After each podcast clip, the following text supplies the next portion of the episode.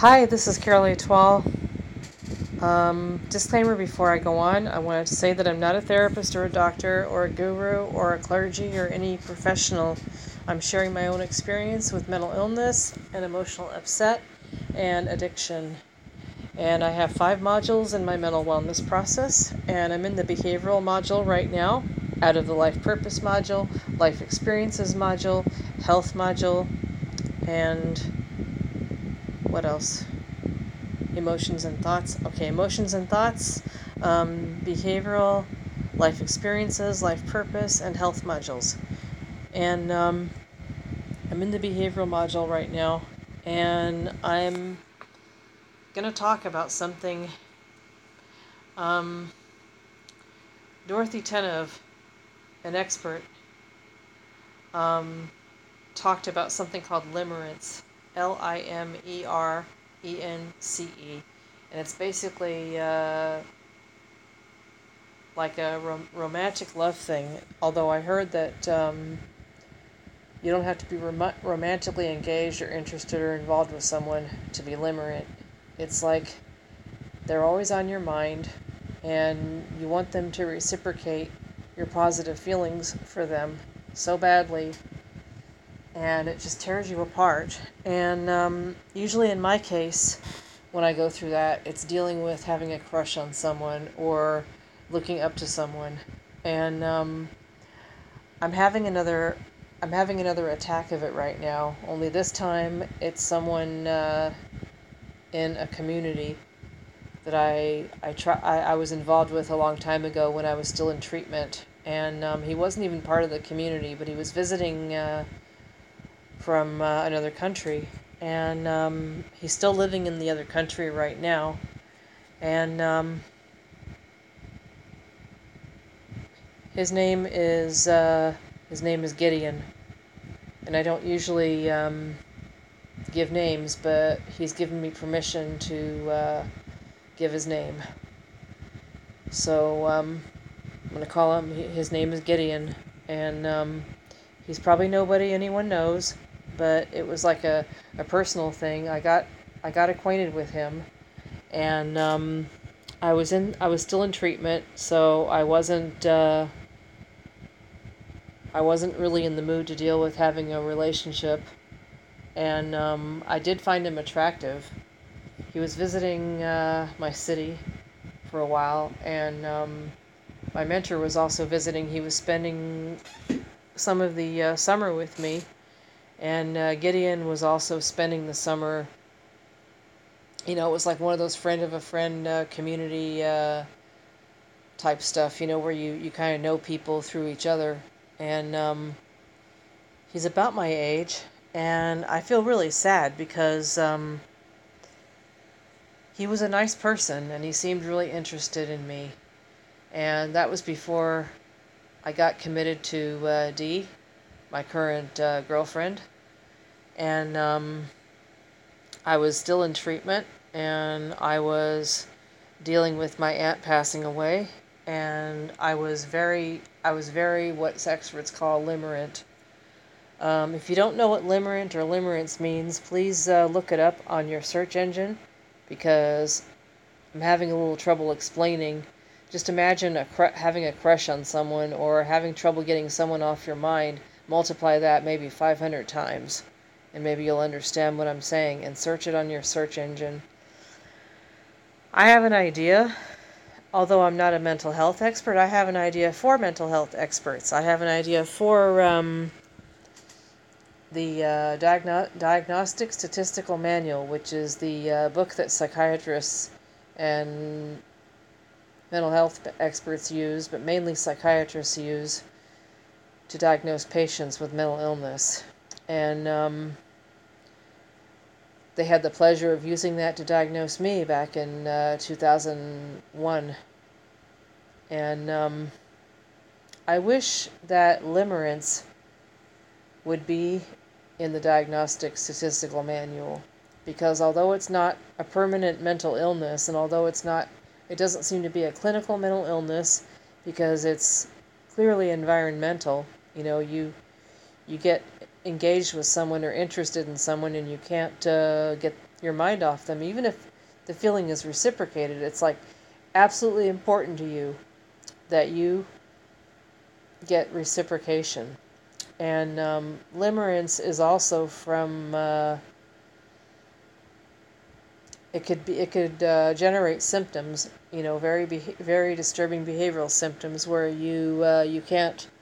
You, you do things like stalking a person, not in all cases, but in some cases, maybe in many cases, um, you end up breaking the law or stalking someone if you're limerent. I don't I don't stalk people, but I've had trouble getting people off my mind.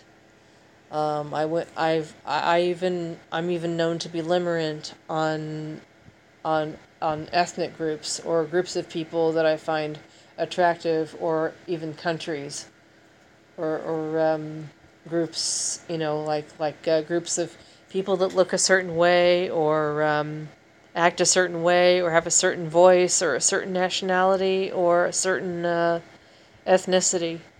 Like uh, last last uh, fall, um, that happened. I it was almost the holiday season, and I was very limerent on a country. I was very limited limerent on an ethnic group from a certain country, and it was a country uh, in Western Europe. You know, it wasn't even like, you know, out there. It was like it was like a first world country that um, I can relate to.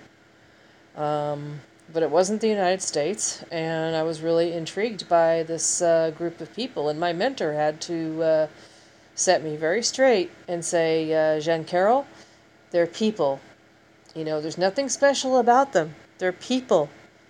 So um, I almost got very limerent on Gideon this week.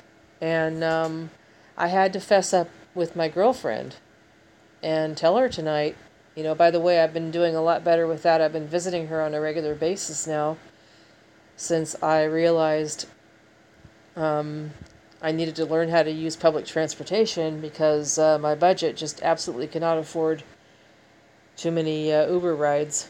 So now that I'm taking public transportation again and dealing with that, that's another uh, episode um, I'm needing to uh, go and visit my girlfriend. And tonight, I um, I confessed to her that I had a, I had a really powerful crush on on Gideon, and um, I told my mentor because he also invited himself to uh, go with me. You know, he invited himself to uh, visit for the summer, and I had to turn him down. And I told my mentor, "You you you help me tell him no." we're going to get together and, and call him and, or Zoom him or text him and uh, let him know that we just can't can't do that.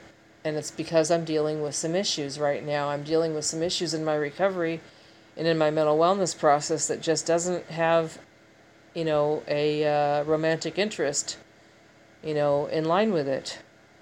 You know, I, I can't do that. I'm recovering from some issues from childhood. I'm, I'm recovering from issues about relationship and um, I really would like limerence. That was when I got the idea of limerence, hopefully being in the DSM.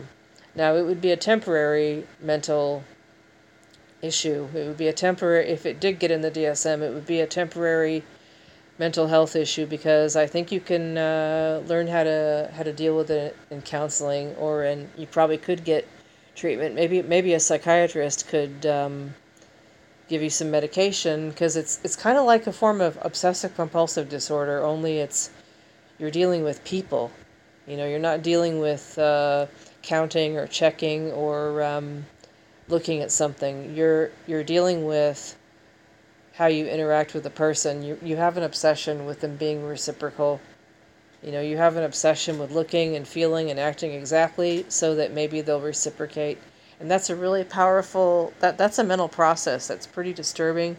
And um, it can be wonderful when it's reciprocated but you don't know if you're going to lose that or not because romantic love by its very nature is very very unpredictable you don't know when you're going to get tired of a person. You don't know when they're going to get tired of you. So um, i told my mentor i told him and i told my girlfriend. You know we all got kind of got together and uh, dealt with the problem. We all had a talk about it. And um, my my plan is no face to face contact, and no contact with him unless my mentor is in on it or involved in it. You know, I, I told my mentor and I told my girlfriend, I don't want any contact with him alone.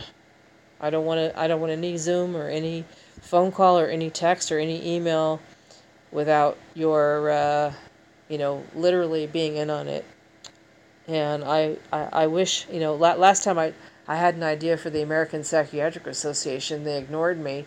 I wanted to call borderline personality disorder borderline psychotic defense response because really it's about being borderline psychotic and when you're borderline when you're a borderline you're you're dealing with a defensive issue you know you're trying to survive and you're doing it in kind of a twisted messed up way but you are still trying to defend yourself against uh, real or imagined abandonment and distrust.